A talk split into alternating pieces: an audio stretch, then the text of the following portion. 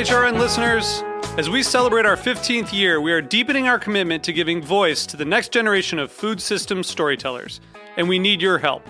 Our internship and fellowship programs help activate new possibilities for underrepresented and underestimated young people through experiential journalism, audio engineering, and production training. Through these unique programs, HRN helps food equity stewards build essential workforce readiness skills that expand their potential and foster economic mobility. Please consider supporting these critical programs. And with a minimum donation, you can be entered to win a dinner for two at an amazing restaurant in one of eight cities and tickets to a concert at a great venue in one of those cities. We have incredible partners across the country who have donated, as they also share our passion for helping to educate the next generation of food systems storytellers. Check out heritageradionetwork.org slash 15 to donate and enter to win today.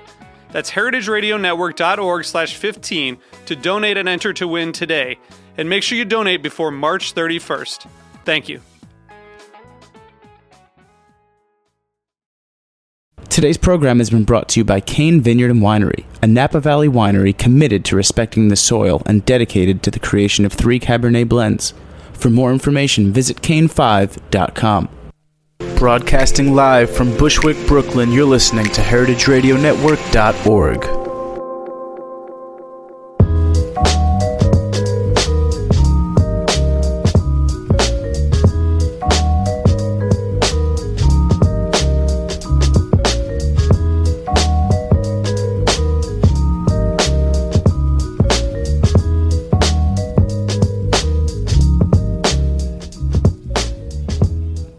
Beer, an alcoholic drink made from yeast fermented malt flavored with hops. That's right, you've tuned in to the Farm Report on the Heritage Radio Network. It's one o'clock, and we are coming to you live from the back of Roberta's in beautiful Bushwick, Brooklyn. And we are in studio today with Mary Izett. Mary, welcome to the show. Thanks, Erin. So, Mary is president of the New York City Homebrewers Guild, in addition to uh, writing a column for Ale Street News that covers beer issues for New York City and the Long Island area.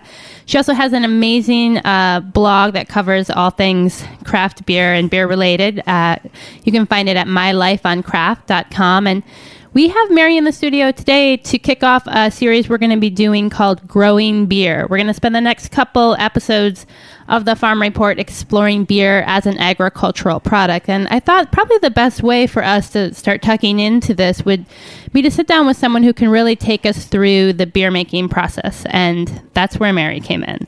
So, Mary, as I said in the beginning, uh, if you look up the Webster Dictionary of beer, it's called, you know, it's defined as an alcoholic drink made from yeast fermented malt flavored with hops.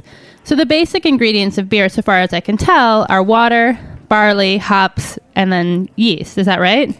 Yes. So I, it does not necessarily have to be barley, but some type of grain. grain. So I thought what we would do is is start by kind of taking each of those ingredients and breaking down a little bit uh, about where they're coming from and, and what gets done to them prior to the beer making process. So maybe with the easiest, looking at water. I mean, are there any? Is there specific guidelines around water usage with regards to beer? Um, yes and no. Um, different. Where do I start with water? Water is interesting because it makes up the majority of beer, and it's obviously very important. But I think it's it can be altered more than than some of the other factors. Um, I mean, there are certain styles that have that have come about because of the particular type of water in the area. For instance, um, dry, dry Irish stouts um, evolved because of the water um, in that area. Same with um, uh, like the pilsners, right? They're very clear. They come. They're brewed in an area that has very soft water, no hard minerals, no salts, um, so you can get a very light, crisp you know, Pilsner or a lager. Um, here in Brooklyn, we mostly, actually, our water profile is very close to the Pilsen area. Um, and we're very lucky as homebrewers and also brewers in the, in the New York City area, um, in that they can pretty much start, they're starting with pretty clean water. And if they want to um, add anything, any salts or anything, um, they can. So, I But- mean, I'd say, you know, certain breweries might need to doctor their water, but it's not, I mean, our water is pretty clean these days. in New York. In New York City, we are lucky. We have that lovely Catskill, Delaware, Croton, you know, Absolutely. reservoir system that we depend on. And I know that's something interesting that has come up a bit in the beer world over the last year or so is this issue of fracking Mm-hmm. and, and, and breweries. A lot of breweries, I know in particular Ommegang, where we were hanging out a couple weeks ago, has taken a stance as a brewery that they are anti-fracking because as a business, water is one of their most vital resources. And so I think that's uh, interesting and something we'll definitely touch on later in the series. Mm-hmm. But moving on to barley and hops. So can we talk a little bit between the two, you know, which is the bigger ingredient for beer?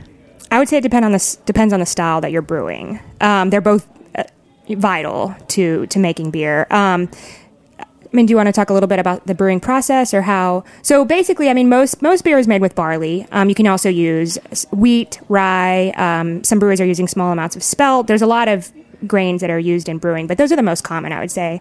Um, so barley has to go through a process called malting, and basically what is done uh, traditionally there was floor malting so barley was um, laid out on the floor it was wet and then allowed to germinate slightly and that's developing the starches inside each kernel um, at the point where it's ready to be malted um, which would depend on what the brew the maltster or the brewery that's that's having the the um, that's doing the malting wants um, they would stop it at a certain time um, drain the water, let it dry, and then kiln it. And then that's kind of how you determine what type of malt you end up with. So the temperature, the amount of air, um, how long it's kilned, it's basically baked in an oven. So just like, you know, you would bake, um, you might bake certain desserts more than others, um, and that would determine their texture and their, you know, their um, quality of taste. Uh, same thing with malt. So you can have everything from like a pale malt, which is kilned for a very short amount of time um, at a lower temperature, perhaps, to uh, a, a black patent, which is basically a little piece of crisp and is you know very black and kind of charred. Okay, so it reminds me a little bit of um, coffee, like maybe coffee, like you Yeah, have a light, exactly. coffee, light roasted yes. coffee, a dark Mhm. roasted coffee. So, and That's the a great analogy. Yes. the barley, I mean, is it just like if I go to the store and I buy a bag of barley for like barley soup? Does it look like is it that same grain or is it? Yeah, I think. Wow, I've never thought of that about, about that before. I think you can. I mean, I hmm. I don't know. That would be. I don't know if you could malt your own barley after that, or if it's how the regular barley that we would use in cooking would would is prepared. Yeah, I wonder. Um, I know you can roast. I mean, as a home brewer, we can roast our own barley if we want to add, you know, kind of a special touch.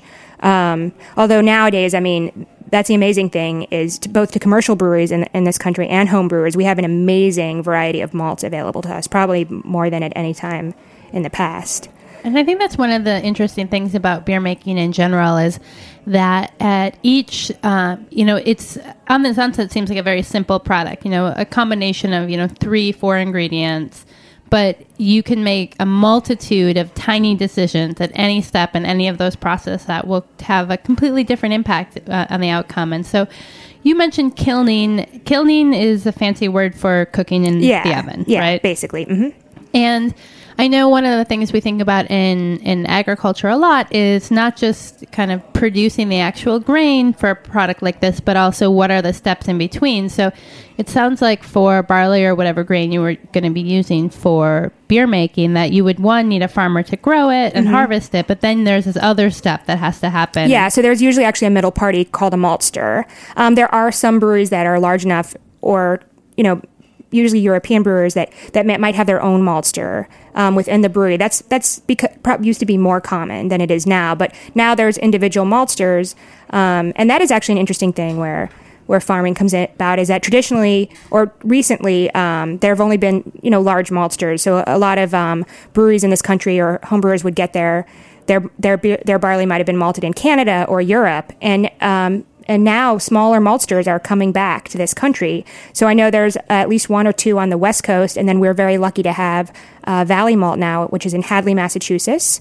Um, it's run by a couple, and they're a, a very small maltster. I think they just maybe they're a little over a year old, maybe a year and a half old, and that's I mean this is the first time we've been able to get locally malted product as a home brewer at least. And I think there's some craft breweries in the in the region that are also using their malt, and it's really exciting to be able to buy you know mal- malted barley that's not only been grown in the region but also malted in the region. So And um, I'm, I'm hoping to actually have those books on a later they're show. they're wonderful. Um, so so as a home brewer, I mean, one of the other things I want to touch on while we have you here is kind of this difference. You know, there seems to be uh, beer making at the home brewer level, beer making at, at a craft level, and then kind of larger macro breweries. macro breweries. Mm-hmm. Um, so, as a home brewer, when you're looking to purchase barley, where I mean, do you go? I mean, now that there's this maltery, you can go directly to there. But before Mm-hmm. then, do you just get on the internet and kind of? Yeah, I mean we're lucky to have homebrew stores in in the city now. Um, there's f- at least four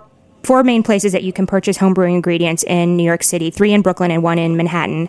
Um, but yeah, before that, pretty much people ordered from the internet or had to go to Jersey or Connecticut or something. Um, we're very lucky that we can get local ingredients now. Um, and then I also belong to Valley Malt, kind of has their version of a CSA, um, where I join for a year. I get two 50 pound sacks directly from them and then some smaller packs in between. So that's kind of nice. And some of the local homebrew stores are carrying the local malt as well as as malt from Canada and Europe. So And when you actually get the malt, like if I'm holding a handful of malt in my hand, what does it look like? um similar to what you would buy in the grocery store. Okay, so it looks like the actual grain. Mm-hmm. Yeah. Okay. So there's the the the grain that you're using um, to form kind of the base of the beer, and then hops are more of a flavoring agent. Mm-hmm. Well, they or- do hops do let's see three three or four major things. One, um, they add balance to the beer, so they provide bittering compounds um, that balance out the malty sweetness of the beer. Um, two, they're a preservative actually, and then three, they also provide a lot of aroma and flavor. So I'd say those are the three three main reasons that we use hops in brewing. And where do you? I mean, what's the, what's the story with hops? Can you just pick a hop off the hop vine? And, Um, yes, you can. So it's interesting. So a couple things kind of to look at how we use hops as homebrewers or brewers. Um, so when you're one of the most important things is that pretty much every beer regardless if it has a hop flavor or aroma character still has to have that you still want that bittering quality to some degree um, or that balancing quality. Um, and the way you do that is through these bittering compounds. And each when you buy a hop commercially whatever form that you buy it in it has what's called an, an aa percentage. Um, and that helps you calculate how much bitterness you get out of the hop. So you can grow hops in your backyard or on your family farm or whatever here, but unless you have an ass, you know, unless you send them into a lab and have them tested, you're not going to know what bittering properties that has. So a lot of, I know there's, um, I have some friends that have been growing hops on Staten Island and also in their backyards in Brooklyn, and they generally typ- they generally use those hops as either flavoring and or aroma additions, and they might use a commercial hop as a bittering hop. Um, now, as we see more and more smaller hop hop farm small hop farmers in the region, I know that there is a, a regional um, association, and there I've I've met some people that are starting hop farms up, um, and it takes a few years to establish, um, and for them in order to produce hops, um, you know, those will then send their send the hops in and have them assayed. So Yeah, no, it was funny. I was just out at the uh, Rockaway Beach last week Mm-hmm. and ran into some folks who like, apparently the Rockaway area is kind of perfect climate for hop production, and the Rockaway Brewery is looking at oh, mhm. producing some of their own hops to kind of create a more like Rockaway localized Right, yep. beer.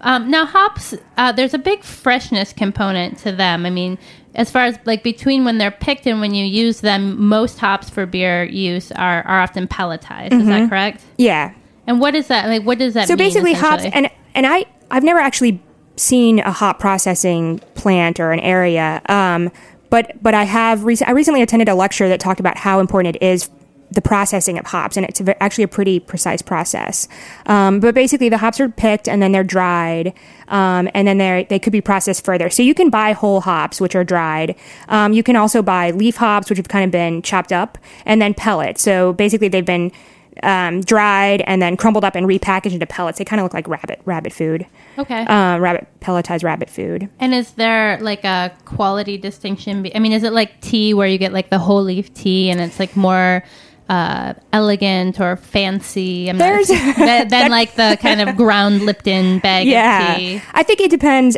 Personally, I don't think so, but I think it. I'm a I'm a pellet fan for my homebrew, um, but I think it depends who you talk to. There's other forms of hops that maybe macrobreweries like you can buy hop oils, you can buy a hop extract, that kind of thing. But that typically that's not used by craft or homebrewers.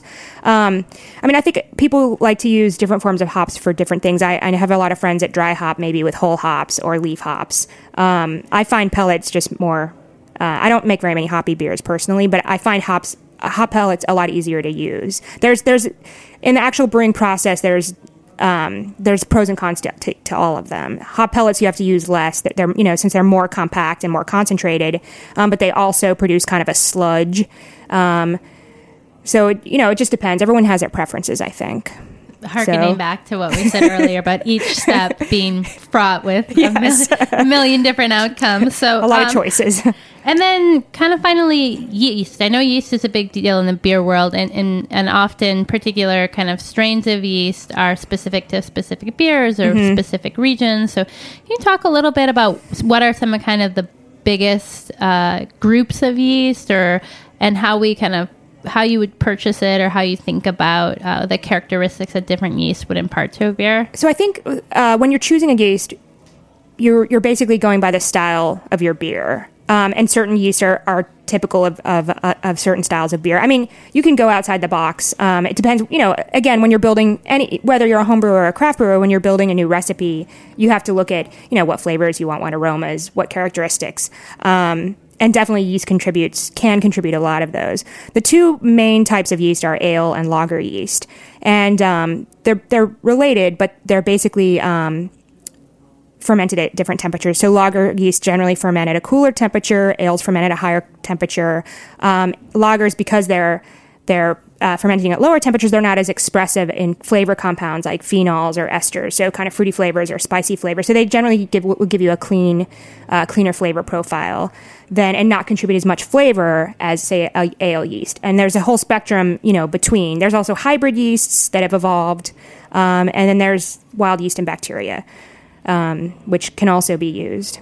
And so that's like something if you were going to the homebrewer store, you could make a selection. Do you get what, like a little? I mean, does it look like baking yeast or? Um, well, it's usually uh, yes, it can. There's so typically there's dry yeast and, and wet yeast. Um, a lot of homebrewers and the two main wet yeast companies in this country also provide a lot of yeast to, to commercial brewers there um, and winemakers. Um, so dry dry yeast looks like the little, you know, just like a packet of baking yeast, basically. And then wet yeast is, is in a solution. They're either come in tubes or these what's called a smack pack.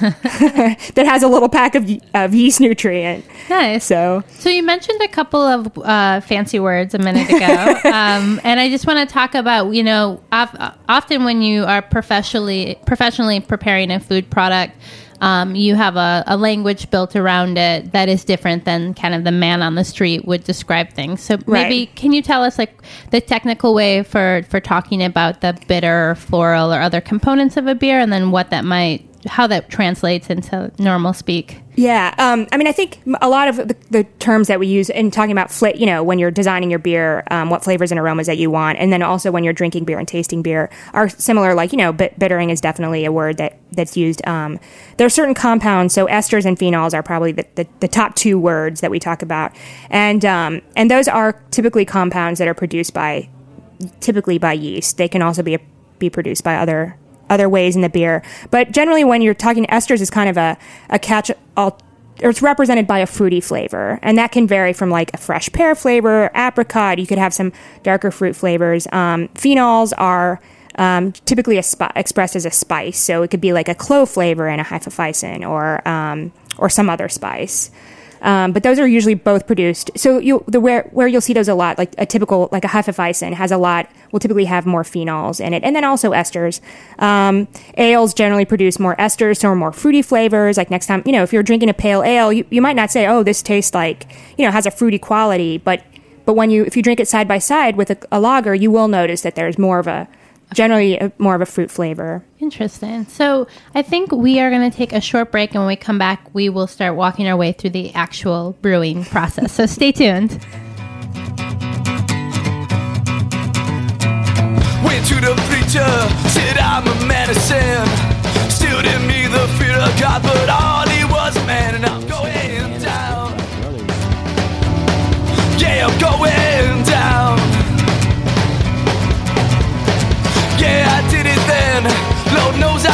thinking I'm going down. So I went to my sister, saw what he had done. All of us at Cain Vineyard and Winery are proud to support Heritage Radio Network and the growing movement to change the way we eat and think about our planet. For more information, go to cainfive.com.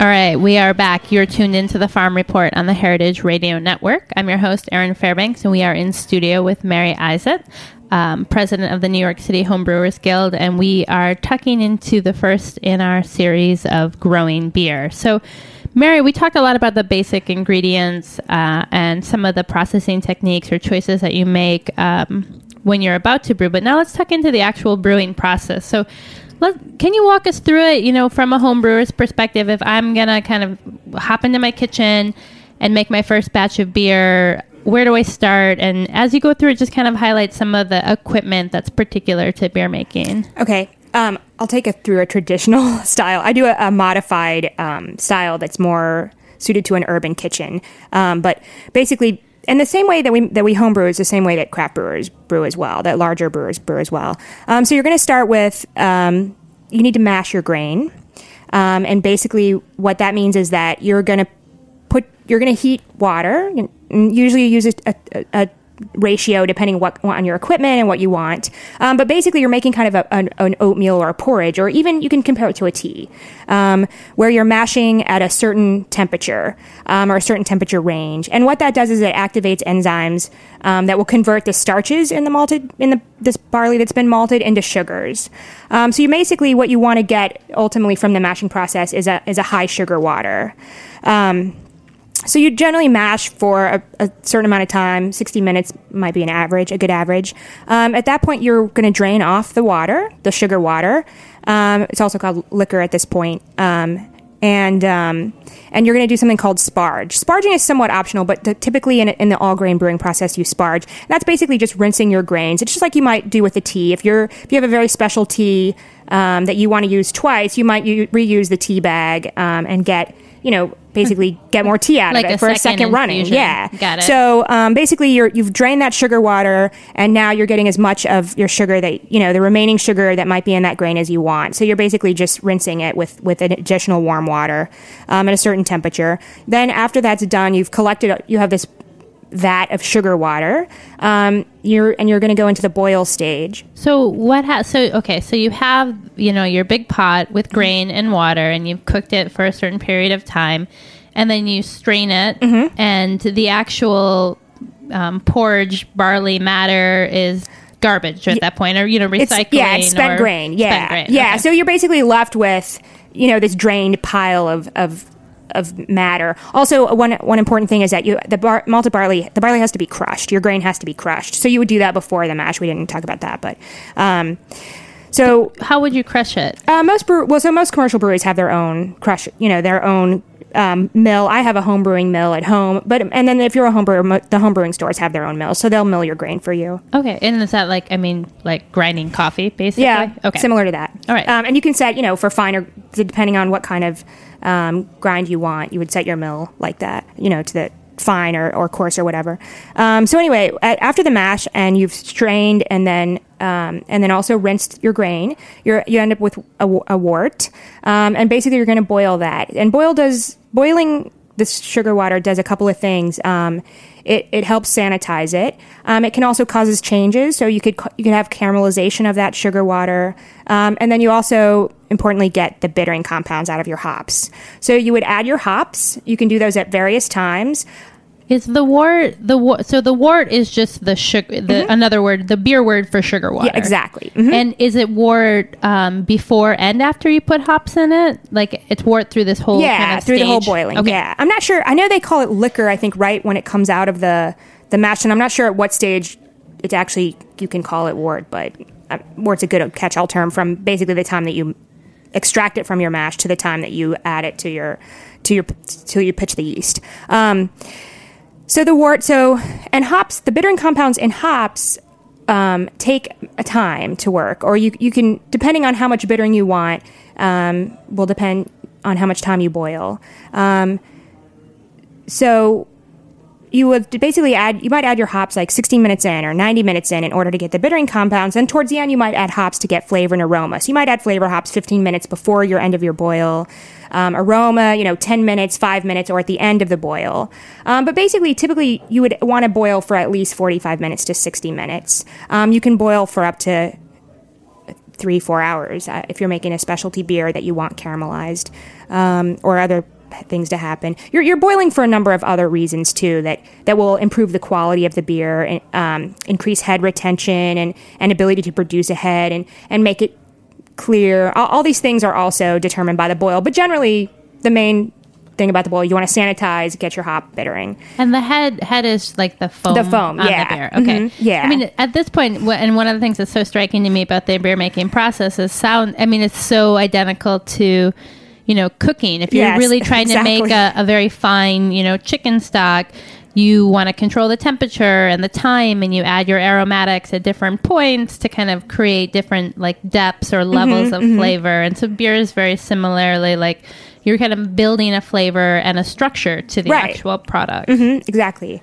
Um, anyway, at the end of the, your boil, um, s- commercial brewers generally whirlpool, and basically you're just spinning your. You have to cool very. You want to cool pretty quickly, chill the beer pretty quickly. Um, you might want to do a whirlpool, which would basically amass some of the hot matter and everything in the in the bottom and kind of some of the proteins and stuff. Um, and then you're just going to rack off to some type, whatever you're fermenting in, whether it be a conical fermentation container um, in a in a home, you know, professional brewery or or some kind of carboy, a water like a five gallon water container um, for a home brewer. Um, after it's cooled down, you know, then you would rack to this container and then pitch your yeast. Okay, so racking is basically putting it into another container. Yeah, yeah, Okay. and that's just what we use for whenever you move the beer from one container to another. That's just the term that we all use. Okay. is racking, at least on a homebrewer level. so you have in your new container now this cooked off liquid that's cooled to like room temperature or Mm-hmm. It depends on what the beer that you're making. I mean, I usually try to get mine if I'm depending on if I'm making a typical yield, I try to get it between 60 to 70 degrees. Okay. And then it's at this point that the yeast comes into play. Mm-hmm. Yeah, so basically you toss your yeast in, or we call it pitching our yeast, um, and then we would secure it with an airlock, something that keeps out the the air, um, allows the carbon dioxide that's going to be produced by the yeast out, but no air in. Same thing with with the wine, um, and then you you ferment it, and you generally you want pretty tight temperature control if you can, but you ferment it at a temperature that's predicted by the type of yeast and then how you want that yeast to be expressed, um, and then you'll have beer. So I have, you know, I'm in my apartment and I have my container of beer with the yeast and it's sealed, it, but it has to it has to be some kind of special contain. I can't just put it in a glass bottle with a screw top. I mean, is there like a Well, you want an airlock, basically, Okay. something that you know that will allow the CO two out, but not no outside air in. in because you don't want to have like a buildup of CO2. 'Cause Mm-hmm. Yeah, that's where you yeah. get you hear like you know I, I've heard stories of like beer bottles. Yeah. I've been in kitchens where my chef has been experimenting with fermentation and I've gotten winged by exploding bottles. Um, so And you don't want contamination from the outside air because outside air does contain a lot of yeast and bacteria. so the fermentation process. What's the length of time we're talking about? It can vary drastically. It could be anywhere from, I'd say, four days to to years.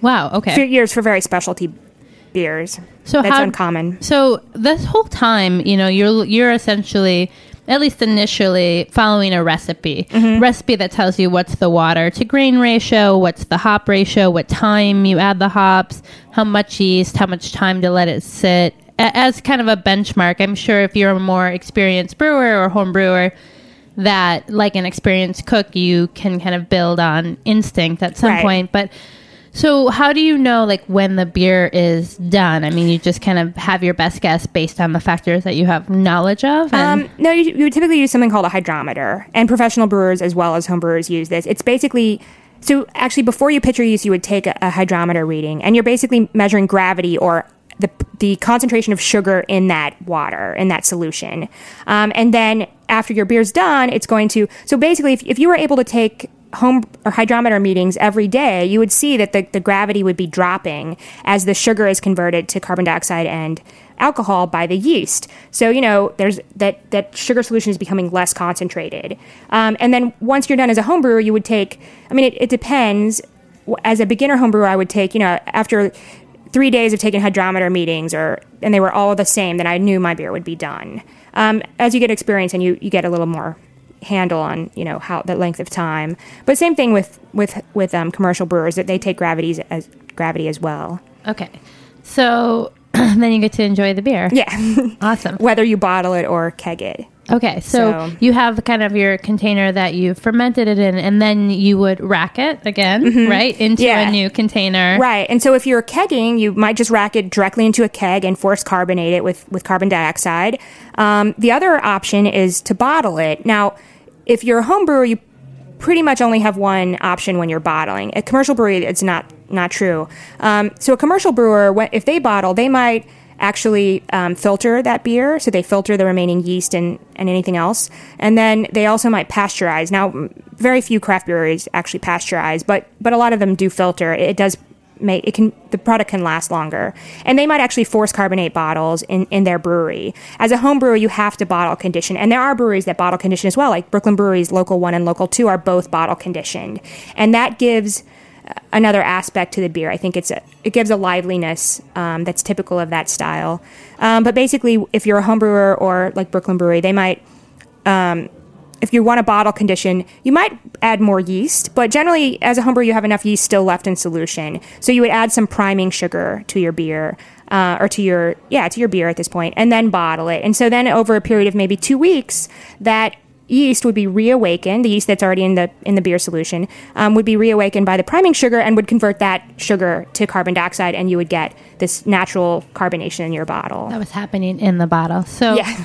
wow. So we, I, I'm, I'm a little bummed because we're out of time, and I'm excited, however, to kind of continue this exploration of, of beer and growing beer over the next couple of weeks. We'll have people in to talk about the um, resurgence of hops and, and barley production in the Northeast, um, the malting, and some of the infrastructure, as well as some interesting uh, legislation that's happening around uh, beer right now. If you were piqued by Mary's talk and want to learn more about the New York City Home Brewers Guild, you guys meet the third Tuesday of every month. I think your next meeting is September 18th. Mm-hmm. Uh, membership's 25 bucks. What a deal. That's for the whole year. You get a t shirt and then you get 5% off at. Brooklyn Homebrew, um, Bitter and Esters, and Brooklyn Kitchen Awesome. off homebrewing supplies. Cool. Mhm. Thank you so much, Mary. Um, and thanks to Joe for engineering today's show. Um, like always, all of our shows are available through our website, www.heritageradionetwork.org. They're also available as a download from iTunes or on Stitcher Smart Radio. Um, come visit us September 9th. Um, we are having a party in the back garden of Roberta's. It's our first annual fundraising party. Tickets are 150. We got some great chefs like Mike Anthony of Gramercy Tavern, Brooks Headley of Del Posto, and a bunch of others, in addition to cocktails by our very own Dave Arnold. So you can find out more on that event and buy tickets at heritageradionetwork.eventbrite.com. Tune in next week at 1 o'clock to talk more about beer on another episode of the Farm Report. Thanks for listening.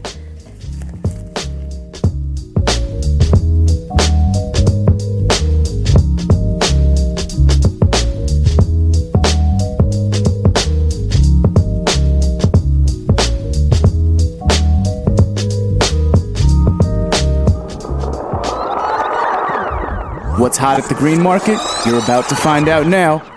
It's the Grow NYC Market Update.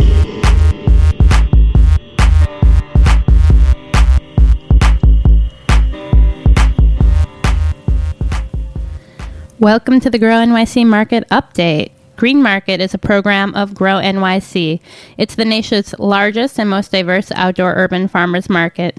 Now, with 54 markets, uh, over 230 family farms and fishermen participating, and over 30,000 acres of farmland protected from development.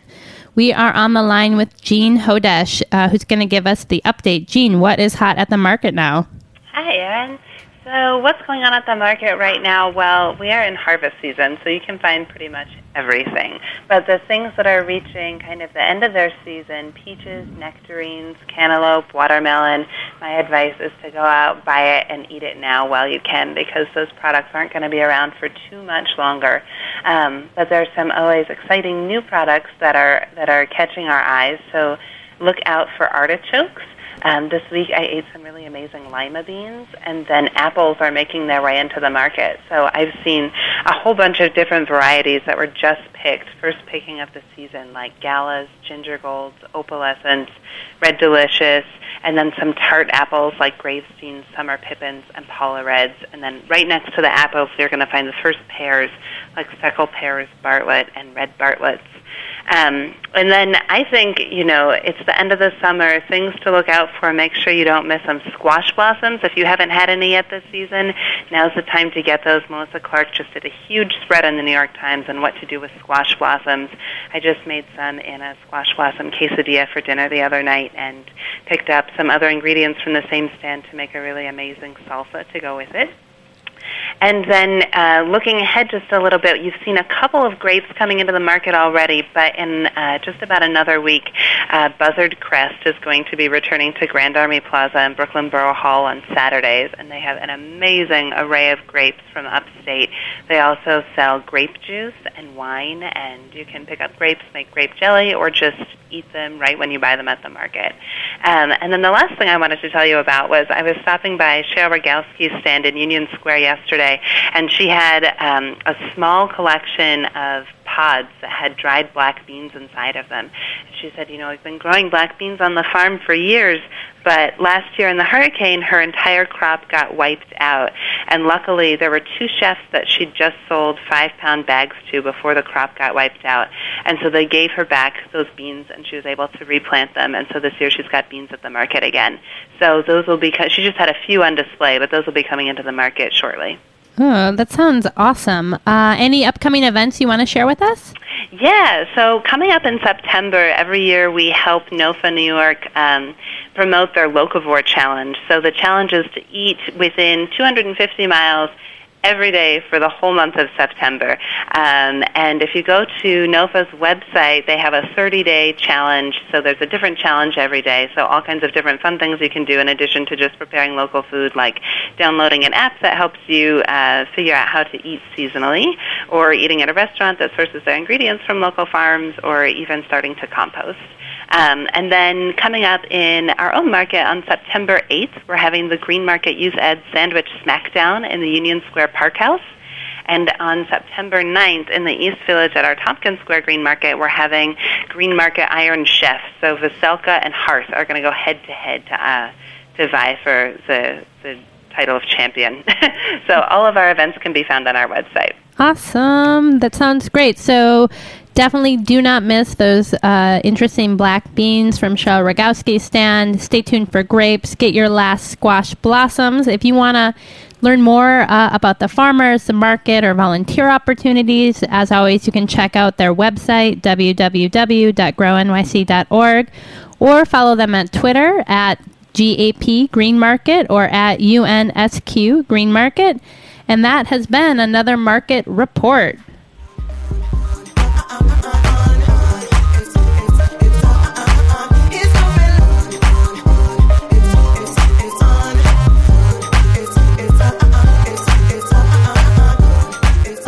Thanks for listening to this program on heritageradionetwork.org. You can find all of our archived programs on our website or as podcasts in the iTunes Store by searching Heritage Radio Network. You can like us on Facebook and follow us on Twitter at heritage underscore radio. You can email us questions at any time at info at heritageradionetwork.org. Heritage Radio Network is a nonprofit organization. To donate and become a member, visit our website today. Thanks for listening.